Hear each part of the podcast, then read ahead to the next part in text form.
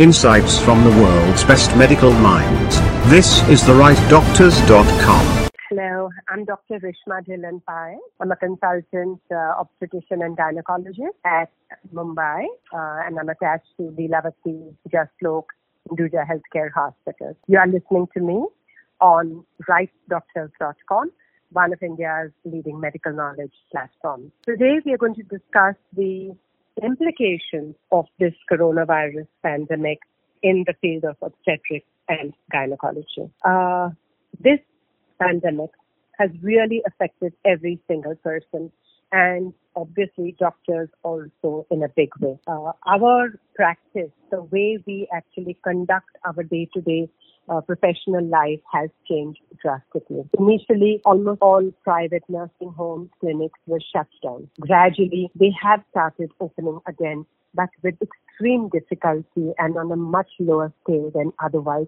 because of complete lack of support staff. Uh, smaller clinics have great difficulty because the support staff, secretarial staff is not able to reach the clinics. Nursing homes have very less uh, support staff. The ayahs, the nurses, the ward boys are not able to reach even if the doctor does.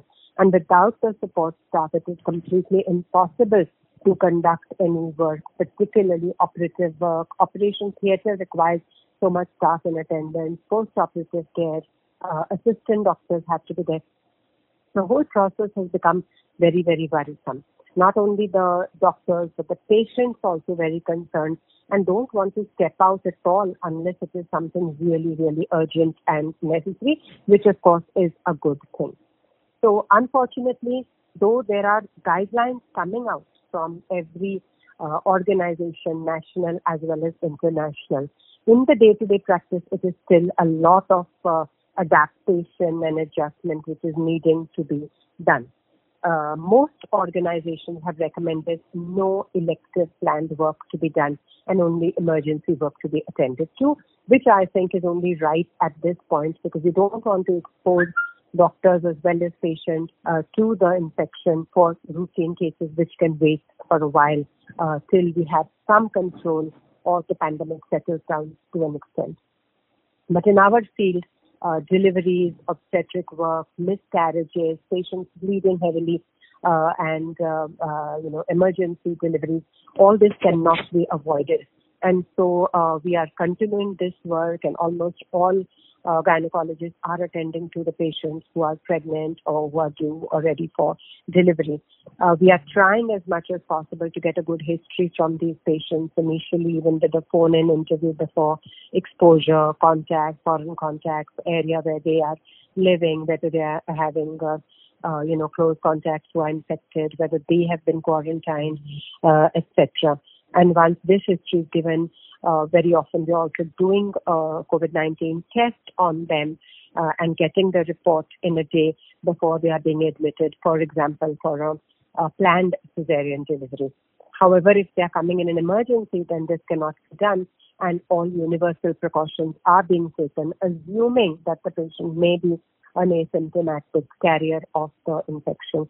And so everyone from the time the patient walks in, patient is being greeted with full protective gear. She's taken into a, a specific isolated uh, sort of a room where she will be in labor. The attending staff has to have full mask and gloves and you know full protective equipment. If they are uh, undergoing a surgery, then the staff is in full um, uh, personal protective equipment, as well as the patient is given a mask and you know uh, sort of a divider is put between them and uh, the operating surgeon uh, if cesarean is being done or if a normal delivery is being conducted. So uh, the you know disposal of the waste generated during surgery has to be very carefully taken care of. And uh, subsequently, in the post-operative period or post-delivery period, also the uh, mother has to be kept in a single room. The days of twin sharing rooms or general ward is, uh, uh, you know, sort of almost over right now. If the mother is positive, uh, COVID positive, then uh, extreme precautions have to be taken during the process of delivery. And then the discussion uh, with the mother about the um, baby, whether breastfeeding can be done. Fortunately, appears that the infection is not transmitted via the amniotic fluid or blood to the baby. Very few cases have been reported worldwide where the babies have tested positive soon after birth. Uh, but overall, there doesn't seem to be a transmission to the baby. But after delivery, uh, if the mother is positive and she's directly breastfeeding the baby without taking precautions, the infection can happen through the respiratory route. And so uh, either the mother expresses breast milk because uh, the virus is not getting transmitted in breast milk, fortunately. So mother can express breast milk and it can be given to the baby by a non-infected uh, person. Or the mother has to take all precautions with masks and gloves and protection and breastfeed the baby directly. So uh, these are care, uh, you know, extreme care that has to be taken. Also, we are not now allowing uh, anyone except for the husband or any one attendant to be with the patient during her either clinic visit or during her delivery uh, time. So the time when many relatives would come over to celebrate the birth of a baby right now is obviously not possible. So uh, also we do a lot of infertility work and IVF practice. We have centers all over the country, uh, the Bloom IVF centers where we do IVF. But um, uh, right now, uh, all the international guidelines say that IVF work or uh, fertility work, test baby work is not an emergency work and should be kept on hold right now. And I think over a period of time, slowly, we shall start doing the urgent patients. And when I say urgent patients, even fertility or uh, those who need uh, to give treatments for uh, infertility, there are many cases who are urgent. For example, if a lady is older, supposing she's 40 plus, her eggs, uh, egg reserve is going down very rapidly, she needs to undergo treatment early, otherwise uh, she may not be able to conceive a baby. Similarly, men with very low sperm counts, or uh, women who have diseases such as endometriosis, which progress with time, these kind of people definitely need a little urgent treatment. Also, if a lady has to undergo cancer treatment, radiation or chemotherapy, and wants to save or preserve her eggs or her ovaries before undergoing a chemo or radiation therapy, because that will kill the eggs completely. So uh, this is called fertility preservation prior to any chemotherapy or radiation therapy. And this is again considered an emergency and uh, is still being done.